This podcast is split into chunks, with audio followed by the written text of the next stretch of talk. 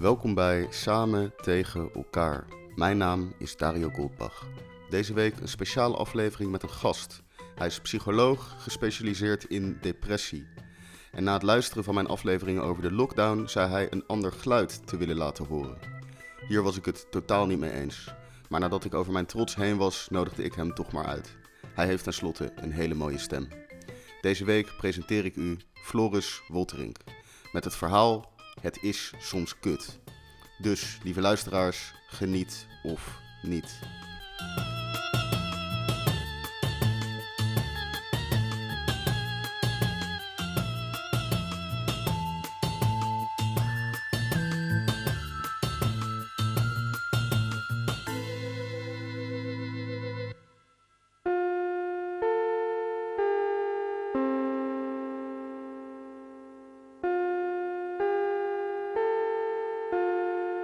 Het hoofdprogramma gaat reeds van start.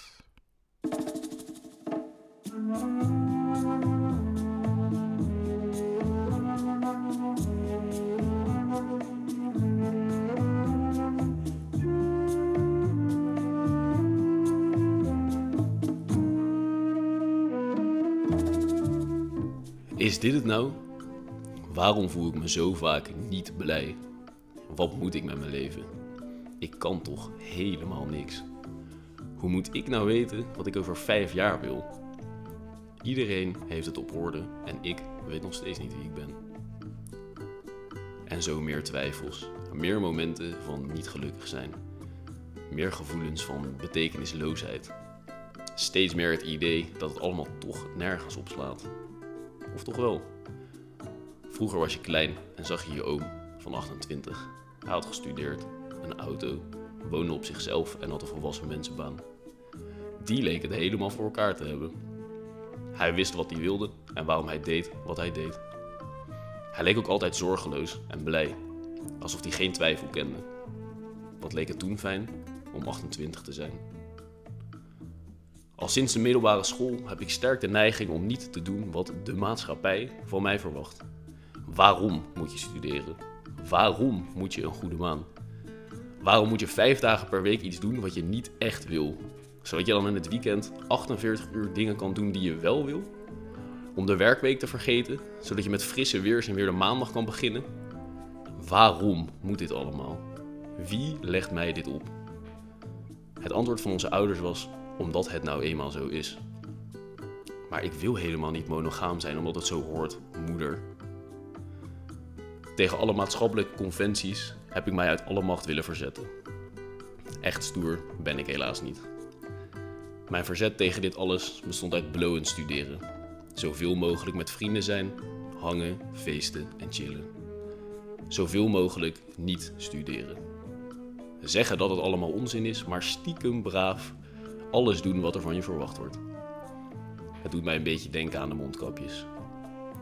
Inmiddels ben ik gewoon afgestudeerd en de volgende fase ingerold waar ik mij zo tegen heb verzet.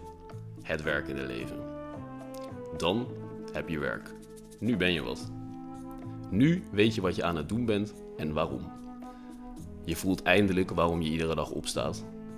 Eindelijk ben je daar waar die oom van je was toen je naar hem keek als kleine jongen. Of toch niet? Eigenlijk heb je nog steeds het gevoel dat je maar wat doet. En of je dit nou echt leuk vindt, weet je ook nog steeds niet. Om je heen zie je allemaal mensen die enthousiast vertellen hoe blij ze zijn met hun werk. Inspirational speakers die je vertellen hoe jij jouw passie kan vinden. Je passie. Is dat hetzelfde als je hobby? Ik vind het leuk om met mijn vrienden te zijn, te lezen en te sporten. Is dat een passie? Ik hou ook heel erg van melk. Is dat een passie? Via sociale kanalen krijg je het gevoel dat iedereen erheen heeft, een passie. Het lijkt een soort huisdier, terwijl jij en ik nog steeds maar wat aankleuten. Is dit zoals mijn oom zich voelde? Ondertussen zijn er buiten je werk ook nog steeds zoveel leuke dingen te doen. Dat is waar je voor werkt, toch? Je moet wel ieder weekend leuke dingen doen. Veel vrienden zien. Veel lachen. Heel veel lachen. En het allerliefste lachen wanneer iemand anders je spontaan filmt en het op Instagram zet. Dan lach ik het hardst. Ergens lekker dansen bij die ene DJ die zo swingend draaien kan. Lekker eten bij dat leuke nieuwe tentje waar iedereen het over heeft. Bijzondere drankjes drinken bij die ene toffe cocktailbar. Genieten van al dat schoon wat de natuur te bieden heeft. En natuurlijk ook nog me-time. Vakanties naar plekken waar je niet van wist dat die bestonden. Tulum, Santorini, Positano, Barbados of Honolulu. De foto's van de mooiste natuurgebieden vliegen je om de oren. Dingen die je normaal gesproken alleen in natuurdocumentaires zag, komen dagelijks voorbij op je tijdlijn. Iedereen reist de wereld af. Er zijn eindeloos veel mogelijkheden. Je kan zoveel leuks doen en in de wereld waarin wij leven is ook alles mogelijk. In deze globale wereld ligt de wereld aan je voeten. Je kan alles doen wat je wil. Alles kan en moet altijd beter en leuker. Het is mogelijk dat je alle leuke dingen doet die er bestaan. Dus als jij een avond thuis zit en niks te doen hebt, dan ligt dat aan jou, saaie drol. Daar zit je weer met een zak chips in je eentje, Friends voor de twaalfde keer te bingen. Iedereen is al die leuke dingen tegelijkertijd aan het doen en jij zit hier, thuis, alleen. Niet gelukkig zijn, dat hoeft tegenwoordig toch helemaal niet meer. Je kan alles doen wat je wil. Waarom kies jij dan om ongelukkig te zijn? Op alle vlakken in je leven moet je jezelf ontwikkelen. Professioneel, sociaal, persoonlijk. En ook in je vrije tijd draait alles om zelfverwerkelijking. Alles wat er is, optimaliseren, zodat je er alles uithaalt wat erin zit. Constant bezig zijn met beter worden. Alles wat we doen moet een reden hebben. Tijd niet in jezelf geïnvesteerd is tijd verloren. Wanneer je dit niet doet, dan doe je niet mee. Wanneer je in dit alles geen zin hebt, dan sta je stil. Onzin. Je mag twijfelen. Je mag soms even niks doen. Je mag geen zin hebben. Je mag verdrietig zijn. Je mag alleen zijn. Je mag onzeker zijn. Het vergt echter veel durf. Wanneer iemand aan je vraagt hoe het met je gaat, dan heb je helemaal geen zin om te antwoorden dat je al vijf weken niet buiten bent geweest. Dat je zo bang bent voor corona dat je doucht met een mondkapje op. Of denk je misschien zelfs dat het beter is als je helemaal niet wakker wordt. Dus zeg je, gaat goed. Dit sterk over willen komen voorkomt dat je uiteindelijk een oprechte interactie met een ander hebt. Onze obsessie met sterk zijn maakt ons uiteindelijk zwakker. We moeten oefenen met zeker zijn in onzekerheid. Twijfel hoort erbij. Kwetsbaar zijn maakt sterker. Perfectie ligt niet in volmaaktheid. In de omarming van onvolmaaktheid schuilt perfectie. Ja, zelfs onze vert kan fouten maken. En dat is oké. Je kut voelen is heel kut, maar dat is oké. Een ongelukkig gevoel begint door ergens anders te willen zijn dan waar je bent.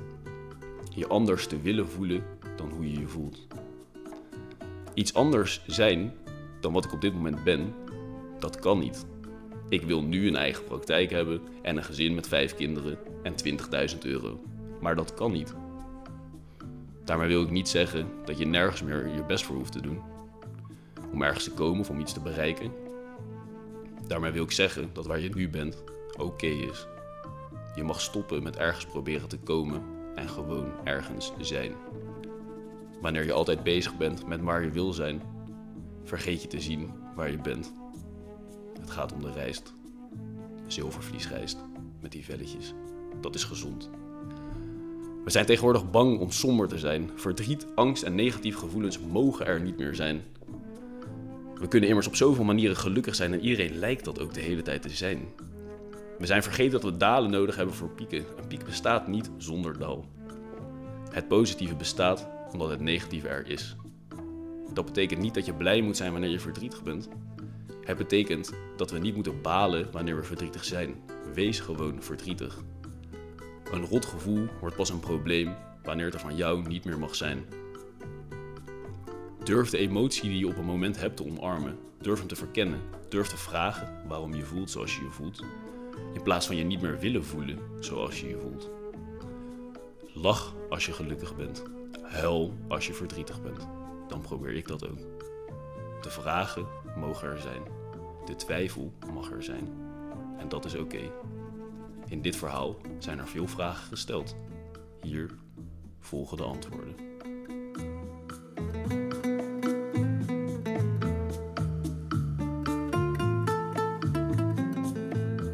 Bedankt voor het luisteren naar Samen tegen elkaar.